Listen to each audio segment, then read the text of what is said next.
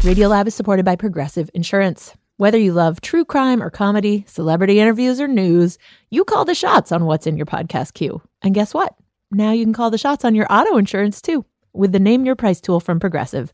It works just the way it sounds. You tell Progressive how much you want to pay for car insurance, and they'll show you coverage options that fit your budget.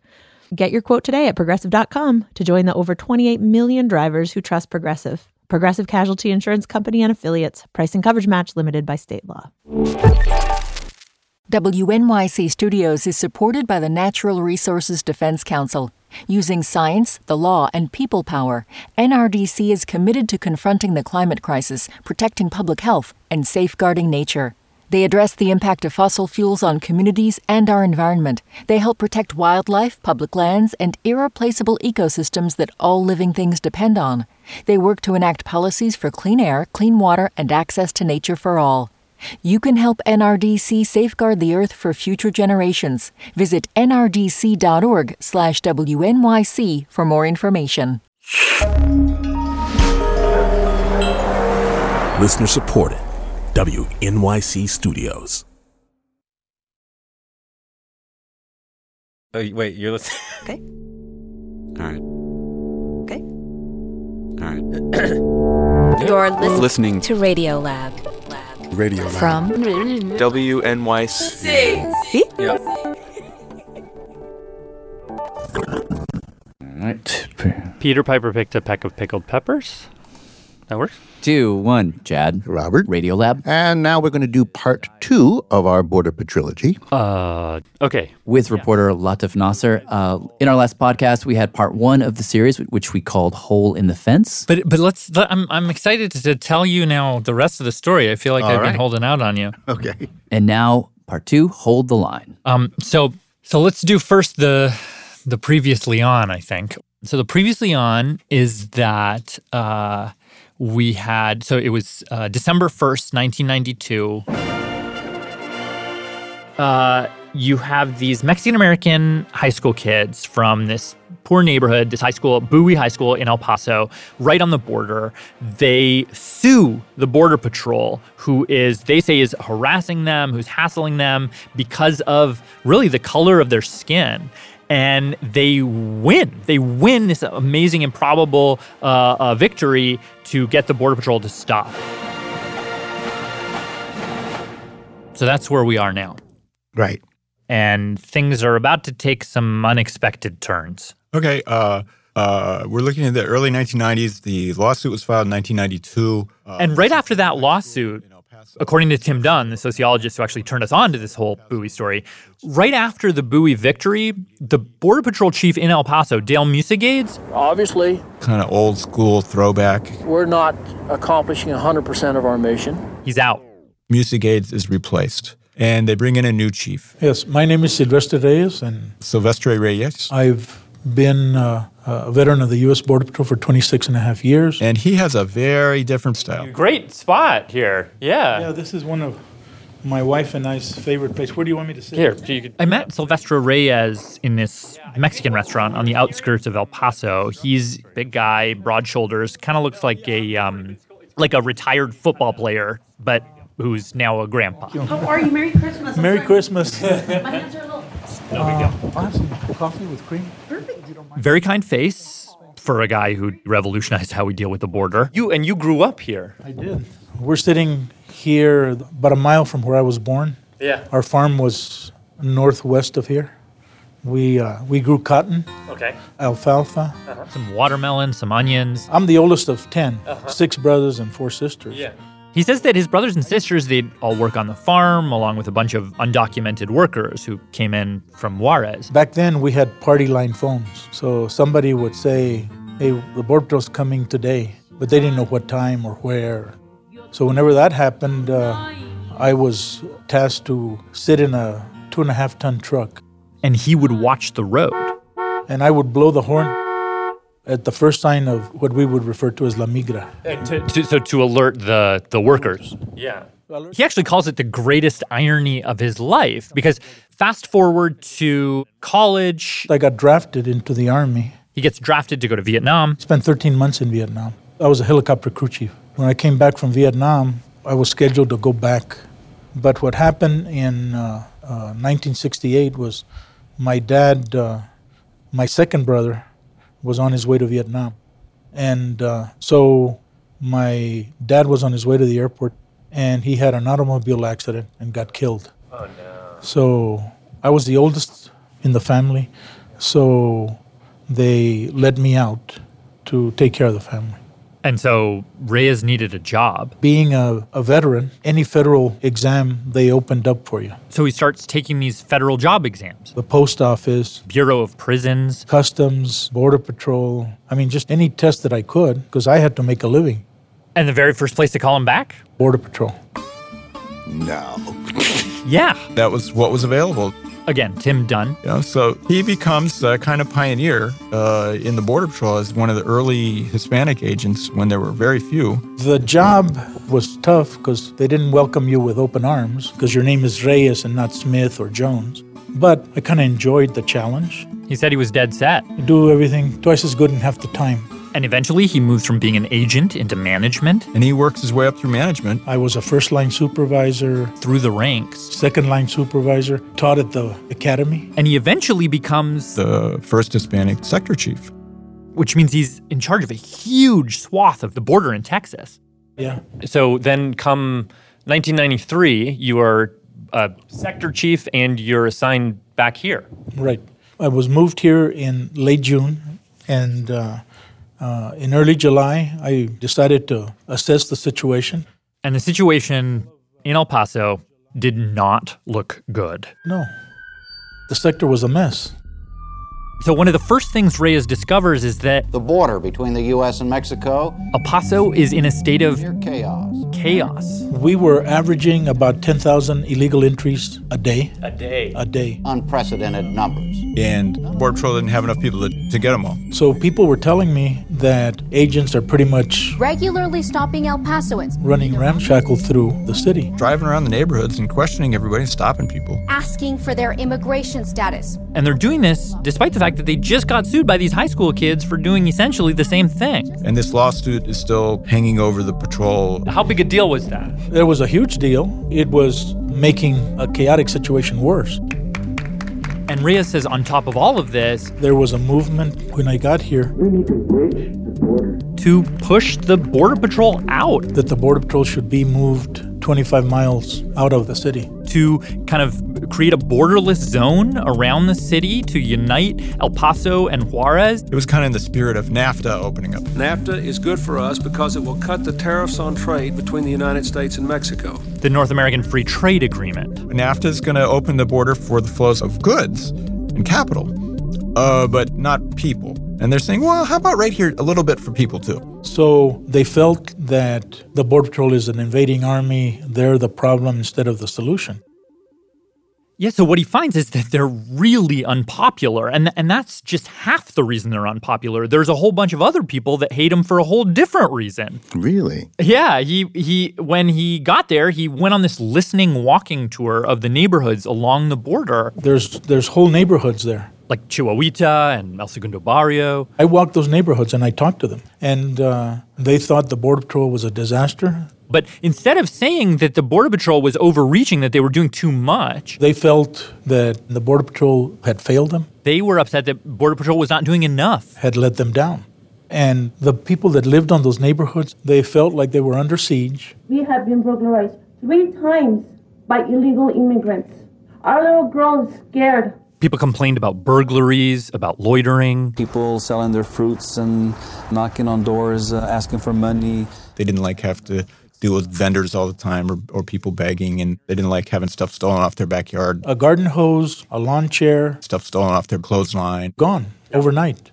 And so, what these people living right on the border wanted was more Border Patrol to stop what they perceived to be, you know, migrant petty crime. Huh, so he's, he's really getting it from both sides here. Yeah, it's like the whole city's coming at him. We were with one foot on a banana peel of getting driven out of town. Yeah. And so I had to change that. And I didn't have a lot of time to do that. Okay. So, so what does he do? Well, he had an idea, a pretty radical idea. I knew there would be political pressure, there would be public outcry. And so he takes this idea around to a bunch of high level people. The mayor of Juarez, the mayor of El Paso, people at the Mexican consul in El Paso, our consul in Juarez, the sheriff in El Paso, chief of police of Juarez and El Paso. And he's going to each one of them and basically saying, look, look uh, if we're able to correct this thing, if I can quell the chaos, would they support the Border Patrol? And they said yes. Okay, so here's what I find so fascinating.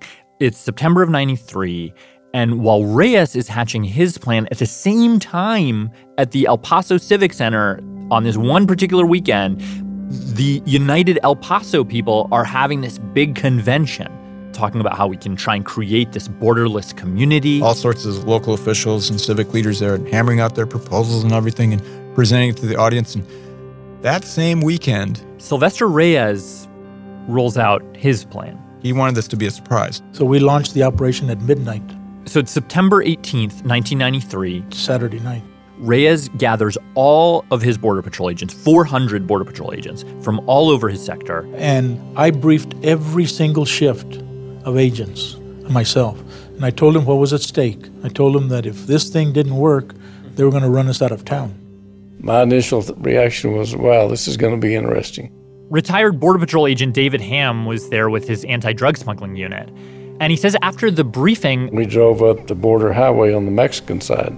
And we got to uh, downtown Juarez and, and the levee area about sunrise. And so he and his agents are waiting right at the Rio Grande. The sun came up.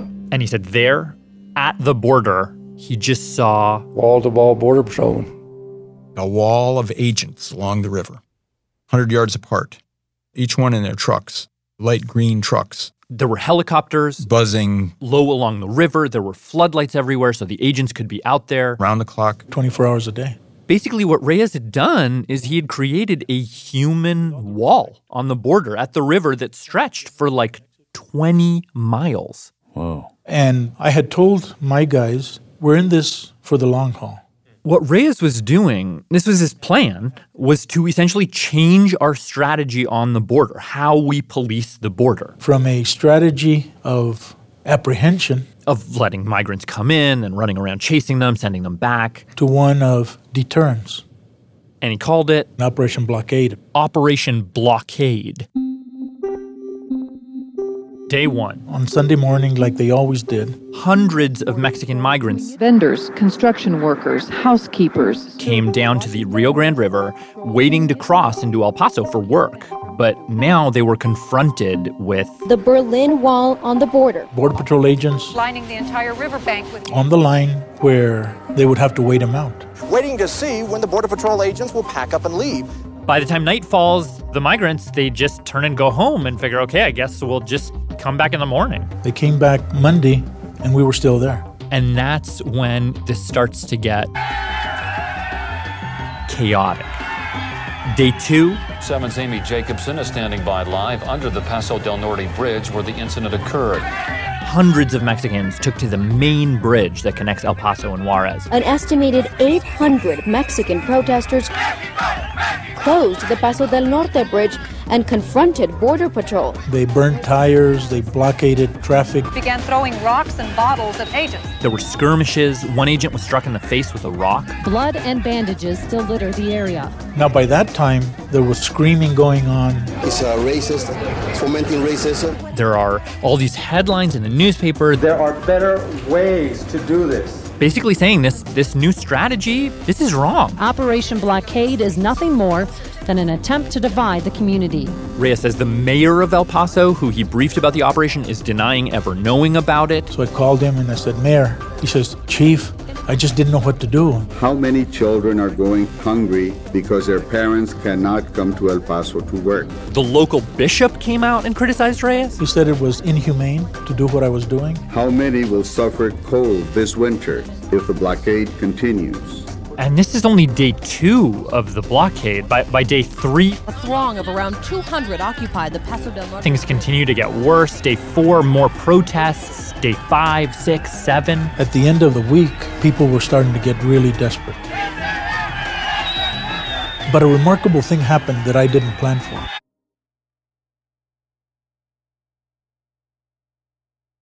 The banners on private property are out to show support for Operation Blockade. The support for the Border Patrol just skyrocketed. These, they're out there support enforcing the laws. People that lived on those neighborhoods that felt like they were under siege and the Border Patrol had failed them, they came out with these huge banners of "We support our Border Patrol." They tied ribbons on their cars. They came out with donuts and coffee for the Border Patrol agents who were on the line. It was like all of a sudden there was this sort of flip. People locally loved it across racial and ethnic lines. Hemos visto que ha bajado mucho la criminalidad aquí en El Paso. Because over time, what happened during this blockade was two things. One, we've seen it reduce crime is one of the most popular reasons these El Pasoans are in favor of Operation Blockade. Crime goes down. Now, it's hard to tell whether this is actually because of the blockade, but there's a reduction in petty crime, uh, something like 15%. For the local residents, that's the bottom line. And the second thing, and this is way more surprising, was that for Mexican Americans who'd been harassed by the Border Patrol presence in their neighborhoods, they start to notice that you just don't see the agents anymore.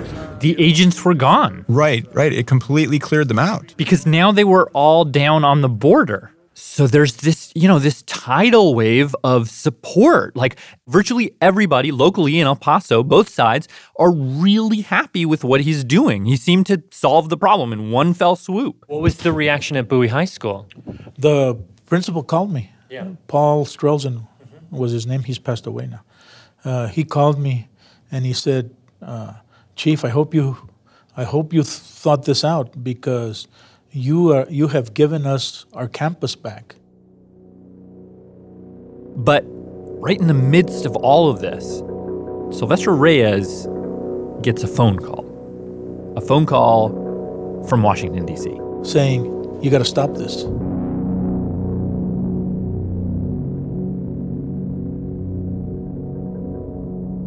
We'll tell you all about that phone call and what falls out of that call after the break.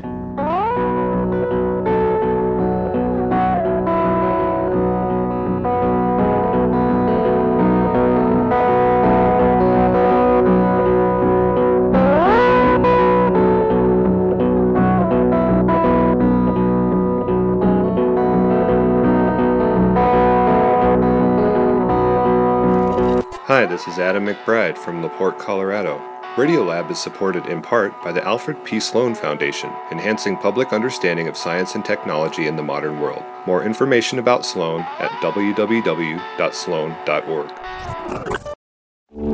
Radiolab is supported by Babbel. Sometimes self-improvement can feel like a pretty overwhelming journey. So what if this year you just got a tiny bit better every day? When you're learning a new language with Babbel, that's exactly what you're doing. Babbel is a science-backed language learning app with quick 10-minute lessons that have been handcrafted by over 200 language experts to help you start speaking a new language in as little as 3 weeks. You can learn everything you need to have real-world conversations, café s'il vous plaît, from vocabulary words to culture and more. And if Babbel can help you start speaking a new language in just 3 weeks, imagine what you could do in a few months or a full year. Here is a special limited time deal for Radiolab listeners. Right now, get up to 60% off your Babbel subscription, but only for our listeners at babbel.com slash Radiolab. Get up to 60% off at babbel.com slash Radiolab, spelled B-A-B-B-E-L dot com slash Radiolab. Rules and restrictions may apply. Radiolab is supported by ZBiotics. If you've been looking for some help waking up refreshed after a fun night out, ZBiotics pre alcohol probiotic is here to help.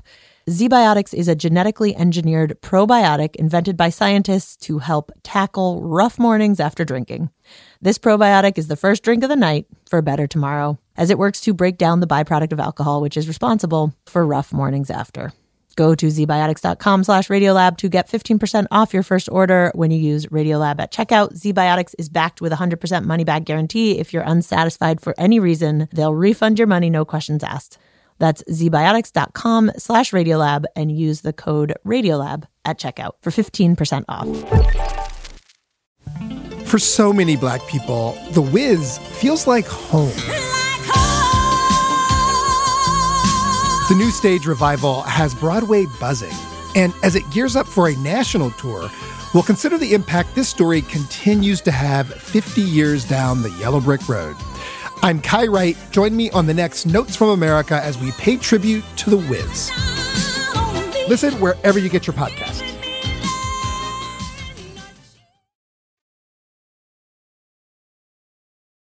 This next part of the episode contains some moments that are very graphic, that depict death in a pretty brutal way.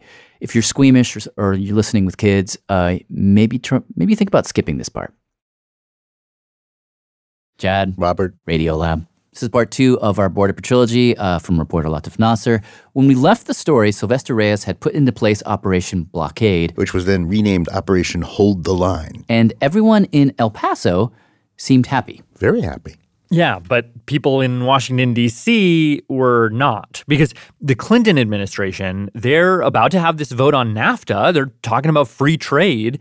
And then this guy, this little guy in El Paso, he's created a blockade. And uh, it's looking like it's going to be a little closer than they thought. And the last thing the Clinton administration needs is any controversy over this. And so, right in the middle of Operation Blockade, Reyes gets a phone call from his boss's boss's boss. Have you ever met Janet Reno? No. Janet Reno, who's the Attorney, General. She's a big lady, very imposing. I, I like her. I mean, even back then when she was hammering away at me, I liked her.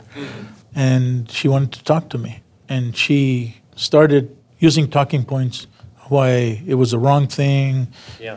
political consequences, international ramification, blah, blah, blah. He has this sense, okay, I'm I'm a, I'm about to be fired. Oh, yeah. But he says to her, I said, Madam Attorney General, with all due respect, do me one favor.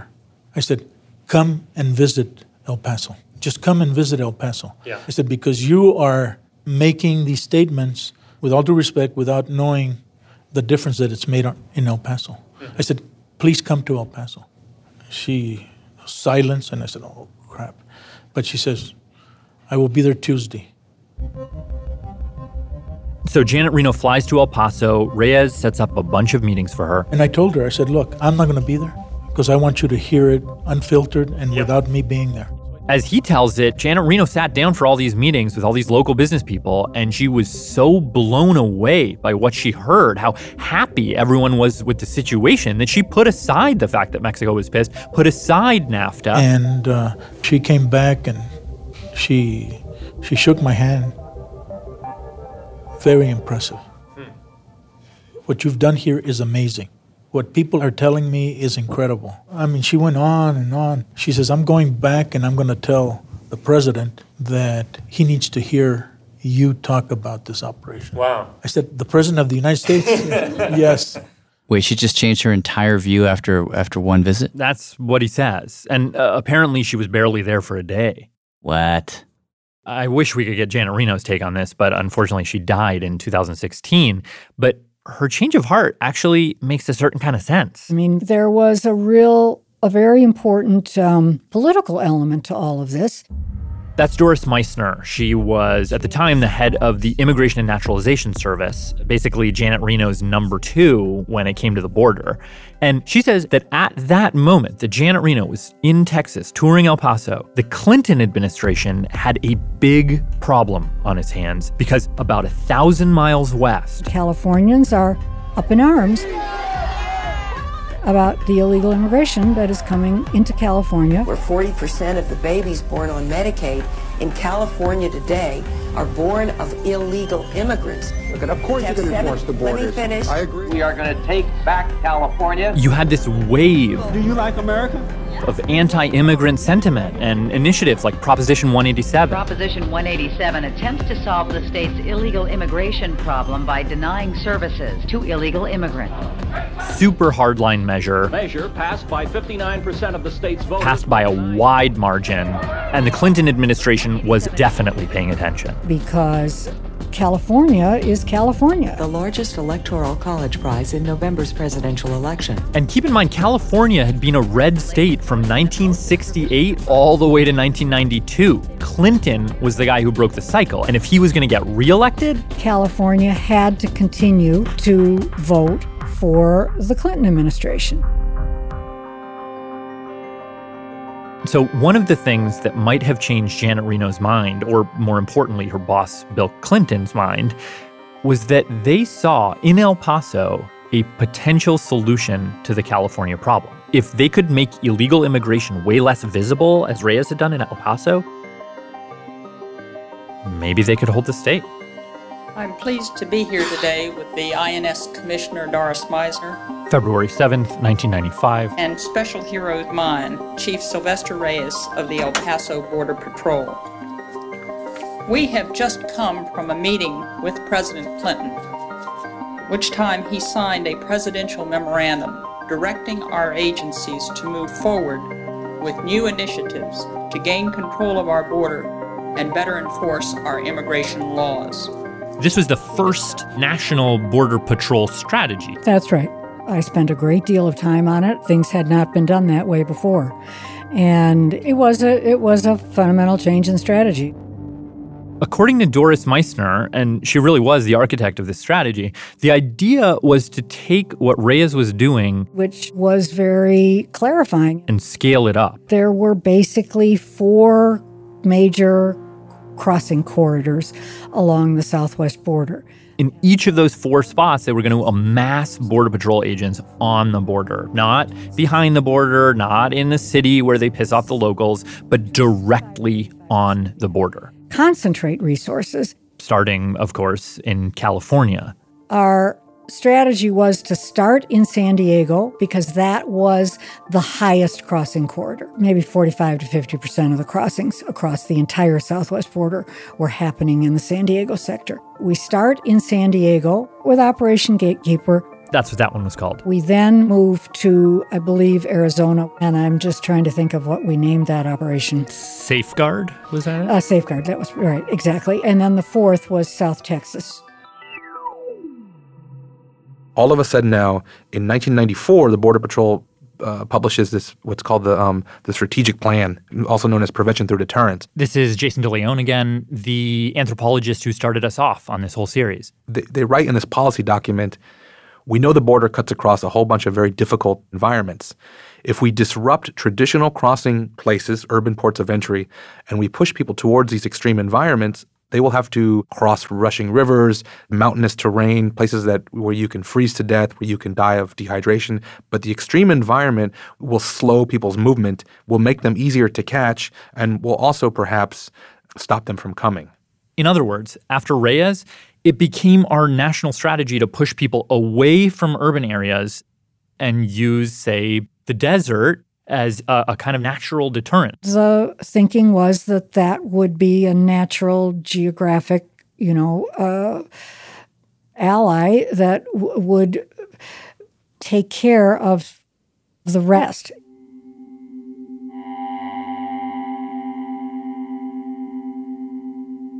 Now, one of the things, of course, that we learned is that um, that that didn't hold. Because in the 90s, the Mexican economy was struggling, so people still needed jobs. And then on the American side, farms and businesses were still happy to hire them, so people still crossed. Except now they weren't crossing through the cities, they were crossing through the desert where no one was watching. Five men stumbled out of the mountain pass so sunstruck they didn't know their own names. Just like in Urrea's book, The Devil's Highway. Couldn't remember where they'd come from. Had forgotten how long they'd been lost. And so that's why in the late 90s, you see the number of people dying in the Sonoran Desert overnight start to skyrocket. You go from five to 10 bodies to, to hundreds.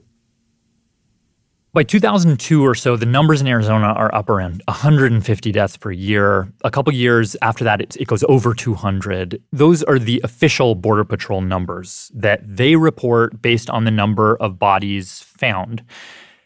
But after Jason had that experience, finding an arm in the desert and not being able to locate the rest of the body, he, he started to wonder whether those numbers were accurate or not. How many more people might be dying out there who are never found, never counted? Yeah. Which, for Jason at least, became a scientific question. About what happens to bodies in the desert.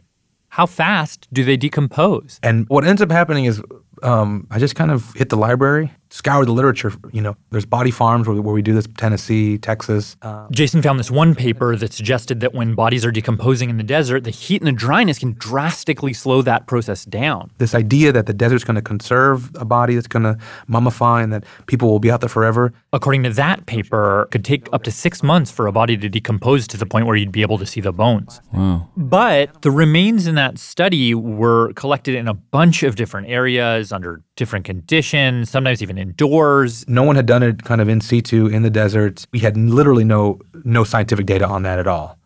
And so I, I started getting really interested in is there a way to to do some some science around this? He eventually roped in an assistant named Kate Hall. Kate Hall, and I'm a physical anthropologist. What's a physical anthropologist? Um, a physical anthropologist is someone who studies. They they study human bones and they try and infer what someone's life and death was like from skeletal remains. And Jason pretty much came up to me and told me that he'd been thinking about getting some pigs. Pigs. Pigs. Pigs have long been a, the common proxy for human bodies. You know, for crime scene stuff like um, they would- they shoot them, they bury them, and they you know they, and they use them for these different sort of um, decomposition experiments. So Jason and Kate and the research team head down to Arizona. University of Arizona has a meat laboratory that that deals with live animals. So we called up uh, uh, Jerome, the uh, pig euthanizer, and he came out in this big truck. He comes out with these animals. Two pigs. 150 pounds each. Alive. Jerome shoots the pigs in the head right in front of them.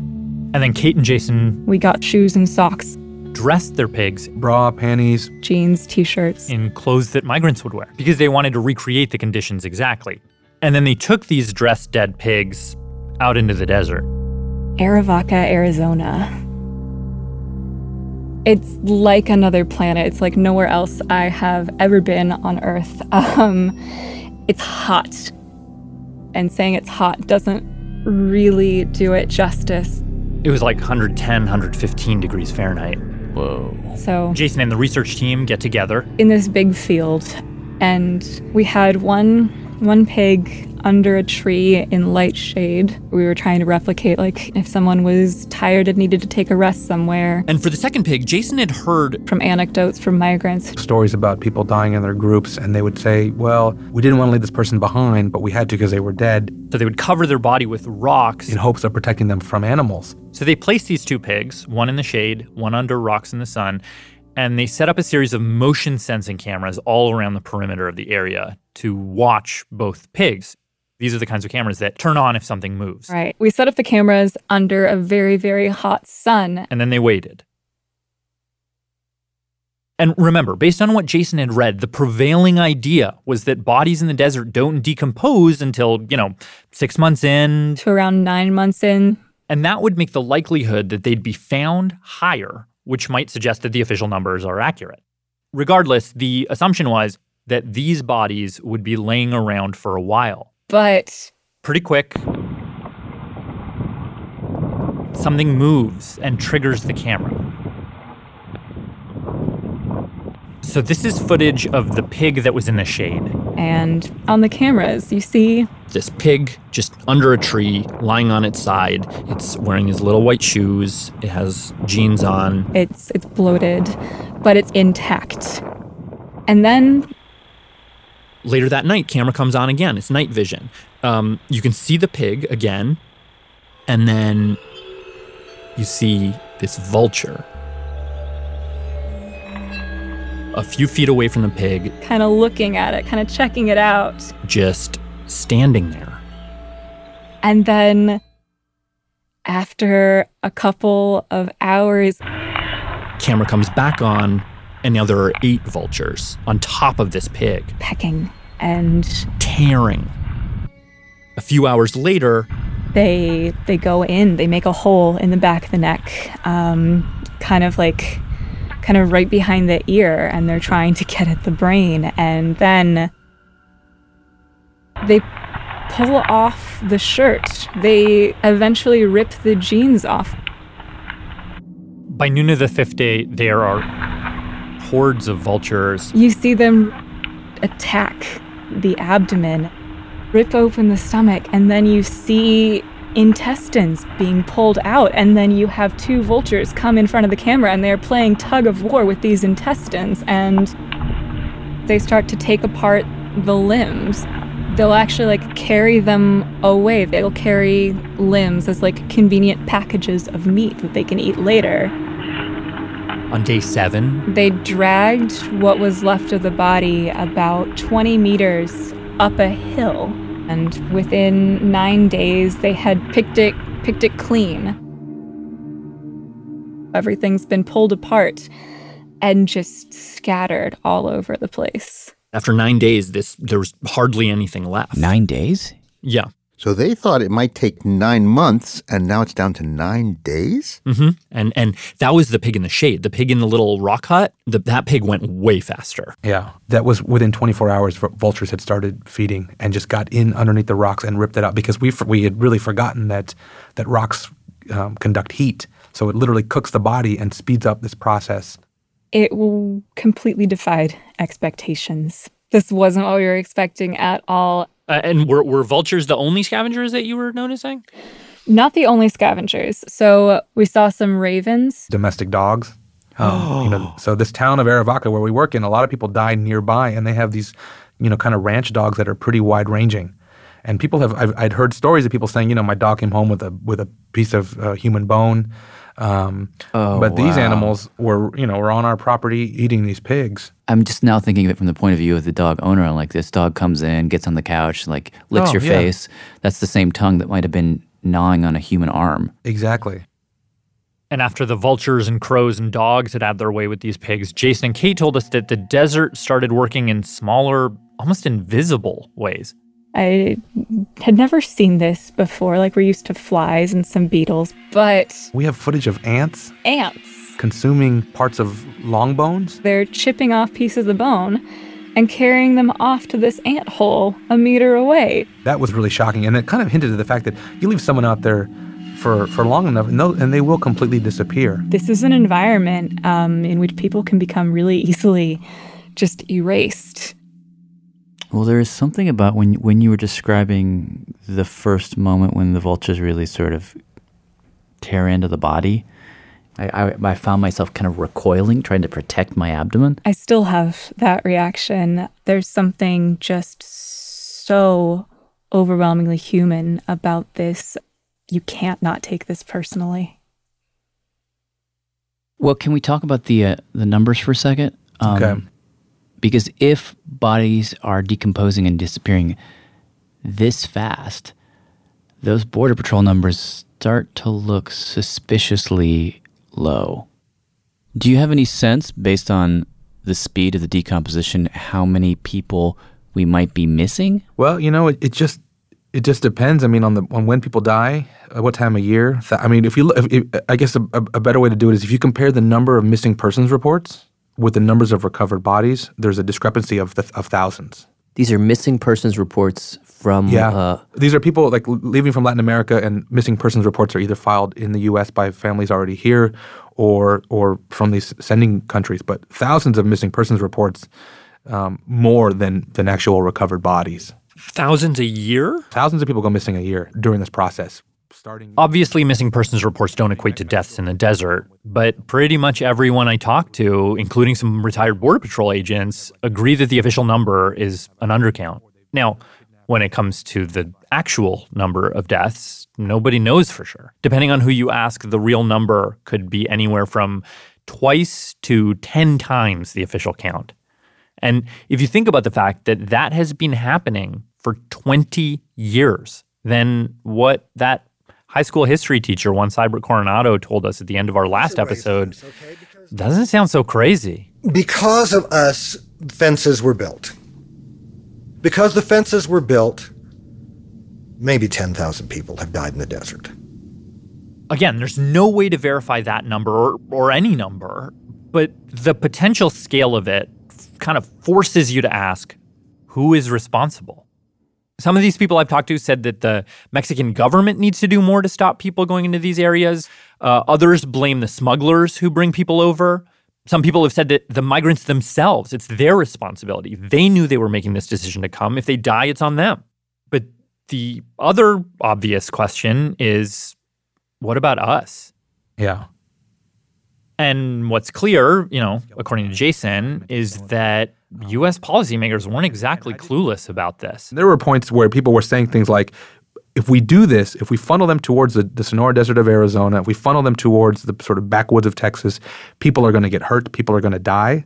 But if enough people die, perhaps that will be the deterrent then that they'll stop coming. And wait, there wait, are wait. charts. Is that, in, is that written down?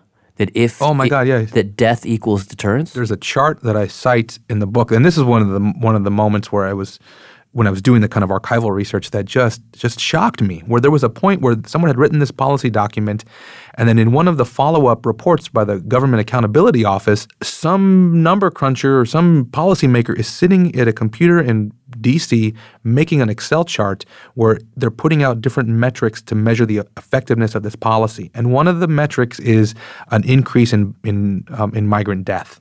So there was a recognition that if death goes up, it means that this policy is working. I ended up finding the document Jason was referring to. It's a report from the Government Accountability Office from 1997. And it also mentions that in other areas, deaths might also go down. But I wanted to talk to Doris Meissner about it. She's, remember, the former INS commissioner that helped take Silvestre Reyes's Hold the Line strategy national. And I actually read part of the report to her. Yes. And there, there was this kind of one appendix in it. So, so it's called Appendix 5, and it's uh, indicators for measuring the effectiveness of the strategy to deter illegal entry along the southwest borders. And one of the indicators was deaths, deaths of aliens attempting entry. Um, and basically, what it says is that um, I'm sort of quoting it that if the attorney general's strategy is successful, deaths may increase as enforcement in urban areas forces aliens to attempt mountain or desert crossings. In effect, saying that if the strategy if if deaths increase in these treacherous areas, that's a sign that the strategy is working. I do. I think I recall re- reading that because it's so, you know, it makes you gasp when you have to really think about what the all of the implications of all these things are. I mean, you know, this is one of the paradoxes of how is it that you go about doing work like this. It's absolutely clear for so many reasons that there needs to be border security. But I think it is fair to say that the idea that we had at the time and the thinking that we put into place at the time was too simple. What was much more difficult to take into account has been the tenacity of people coming to the United States, wanting to come to the United States, and the lengths to which people will go in order to do that. Well, but there's another way to read this. I mean, the uh, the appendix five, the sort of the, the thing that, that as you in your words you said you know could make you gasp. What that sort of says, I mean, one way to read that is that we took um, a problem that was very visible and we pushed it to places where we can't see it anymore, and we did that with full knowledge that that that people dying means we're doing the right thing. To, to me, Appendix 5 begs the question I mean, what responsibility do we have for this. It doesn't quite feel like this is something that we can just shrug and say we didn't know this was going to happen. It feels like we knew damn well this was going to happen. Um, you know, when you ask the question, what is our responsibility? And when you say our, I think, and I take that to mean what is our responsibility as a nation? The answer uh, at the time, and the answer still is that the enforcement will do everything that it can to prevent people from crossing in dangerous areas, but that cannot include no longer doing enforcement across the border. Now, Doris says that, you know, once they started to realize these numbers had spiked and that people were going through these areas, they started doing a lot of public awareness campaigns, information campaigns, warning people about the dangers of the desert, efforts devoted to safety on the Mexican side. And they created a whole new search and rescue unit. So there were all kinds of efforts to address it. But I will be absolutely frank with you the idea of abandoning any kind of strengthened border enforcement because of that consequence was not a serious, uh, not a point of serious discussion. And the policy never really changed in any substantive way. There was a there was a later report that came out from the Government Accountability Office in 2006 that basically said, "You look, you've done all these safety measures, but the deaths in the desert are still going up." Doris Meissner was no longer head of the INS at that point, but after reaching out to a whole bunch of people who wrote that report and the people who received it, and hearing nothing back, frankly, I finally got in touch with the Commissioner of Customs and Border Protection under uh, President Bush at the time, Ralph Basham, now retired. And he told me he remembered reading that report. He said that he thought about those deaths all the time, every day. But in the end, he said it was just politically infeasible to back off the enforcement at the major crossing points or to get enough Border Patrol to really control dangerous areas like the desert. And in the end, the US government didn't make any substantive changes in response to the rise in deaths. And I guess you could read that as a lack of political will or indifference. But Jason actually argues that we were giving a sort of tacit blessing to this system that was killing all these people because it kept this problem just swept under the rug. Yeah. Um, Are you, you know, saying that the U.S. government or whatever portion of it is responsible for this policy, is knowingly um, killing people? I would say it's knowingly putting people in harm's way, and they know that there is a high likelihood that a certain percentage of people are going to die and have been dying. So it's like so it's like they're having nature do the do their dirty work. That's kind of what you feel like, is it? Absolutely. I mean, I would say 100% that nature is an agent of the border patrol. Um, it's a, this kind of unsung hero of the border patrol. You know, they're not on the payroll, but they do all this work. The environment beats up on migrants, and then those who don't make it, it just it cleans up the mess as well. Um, and nobody has to be accountable for this because it just disappears. We asked Customs and Border Protection, which oversees Border Patrol, to comment whether they had tried to change their strategy to avoid migrant deaths, and they declined to answer. I, I wonder if I wonder if you feel somehow ambivalent about it. Like, obviously, there are uh, uh, trade-offs for everything. Every every plan has unintended consequences. But but this now this has happened, and and these deaths are are also happening. Um, I wonder how you feel about it. If you feel somehow ambivalent about it. I feel deeply ambivalent about it. I feel deeply sorry about it. I am very conflicted about it. I also know that migration is, by its very nature, an incredibly dangerous enterprise, you know, when it's illegal immigration, people coming up, you know, well before they ever get to the US border, people coming up through Mexico, through very dangerous areas where they are robbed and kidnapped and extorted. I mean, there are awful, terrible things that go on in this quest for a better life. What I wish is that we would be able as a country to put immigration policies into effect that actually allow for people to come here legally whom our economy is asking for in terms of the jobs that exist in the country. This system that we've been involved with for now decades of allowing illegal immigration to occur in sizable numbers, having work for people in this country is indefensible. And the enforcement agencies are caught in between that. They're required to create border security, and yet there are these terrible costs those terrible costs would not be there if we as a country and as a political system would come to grips with the issue that is right in front of our eyes and that we simply won't come together politically to answer. We are a nation of immigrants. We are a country that believes in the rule of law. We can't. it is indefensible in light of that history and those values, to have allowed this kind of an illegal immigration picture to go on in the way that it has for all these many years. Wouldn't a wall? I mean, it's this is going to sound. I mean, I, this is an intentionally naive question, but if what you're saying is that uh, that that uh, we need to save lives, whether however you feel about the issue of immigration, isn't a wall more humane, given what you've just told us? Well, the wall's not going to do anything. I mean, we know that. You know, I spend a lot of time now. Most of my time is now spent with smugglers who love the idea of a wall because they're like, man, I can charge twice as much for this for my services, even though it's really not going to be that much harder. I mean, because people dig underneath it, they crawl over it, they fly over it, they take a boat around it. I mean, the the wall itself is never gonna is never gonna be a deterrent.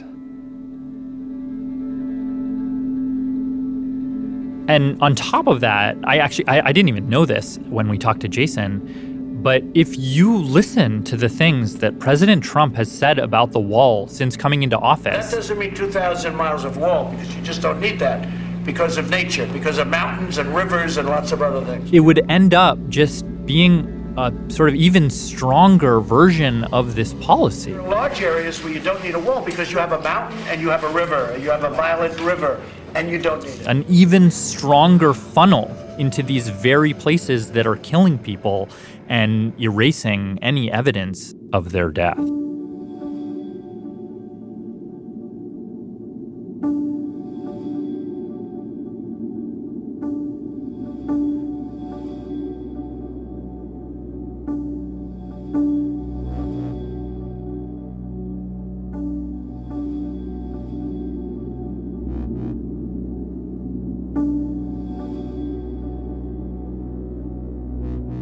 This episode of our Border Trilogy was reported by Latif Nasser with Tracy Hunt. And it was produced by Matt Kielty with Bethel Habte and Latif Nasser. The third installment of our trilogy, uh, where things get a lot more personal, is coming up in our next podcast, so stay tuned for that. Big thanks to Jason De León, whose book is called The Land of Open Graves. And to Timothy Dunn, who's written a lot about this, including the book Blockading the Border and Human Rights. Special thanks to uh, Oscar Cervantes, Jose Romero, Erica King, Joe Reyes, and the rest of the agents that we met from U.S. Border Patrol in El Paso. And to David Ham and Liz and the rest of the staff at the Border Patrol History Museum. And to Veronica Reyes Cintron. And to former El Paso Mayor Larry Francis. Retired Border Patrol Sector Chief Ron Sanders. And Robin Reineke at Colibri Center for Human Rights. I'm Jad Abumrad. I'm Robert Krulwich. Thanks for listening.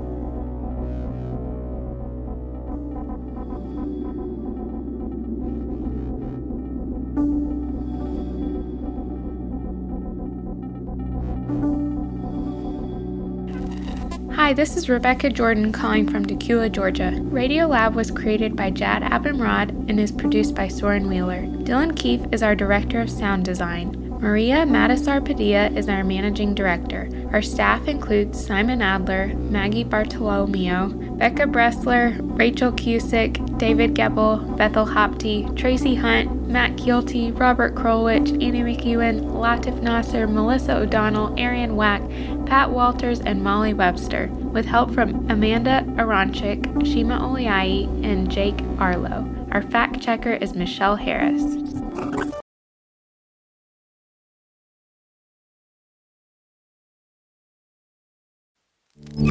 Radiolab is supported by Cozy Earth.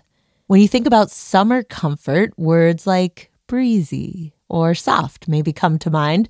With Cozy Earth's luxurious bedding and loungewear, you'll get the comfort of home wherever you roam, allowing you to elevate your summer getaway no matter where or even if you're getting away. Cozy Earth bedding is temperature regulating and made from top notch materials, including viscose from bamboo that can turn any living or sleeping space into a sanctuary of luxury and comfort. Their loungewear and pajamas offer you their signature level of comfort while maintaining an elegant fit so you can look cute and be comfy even if you're taking a long flight or car trip. Cozy Earth provided an exclusive offer for Radiolab listeners. Get 35% off site wide when you use the code Radiolab at www.cozyearth.com. That's 35% off at cozyearth.com, code Radiolab. Discover your next destination for ultimate comfort at Cozy Earth.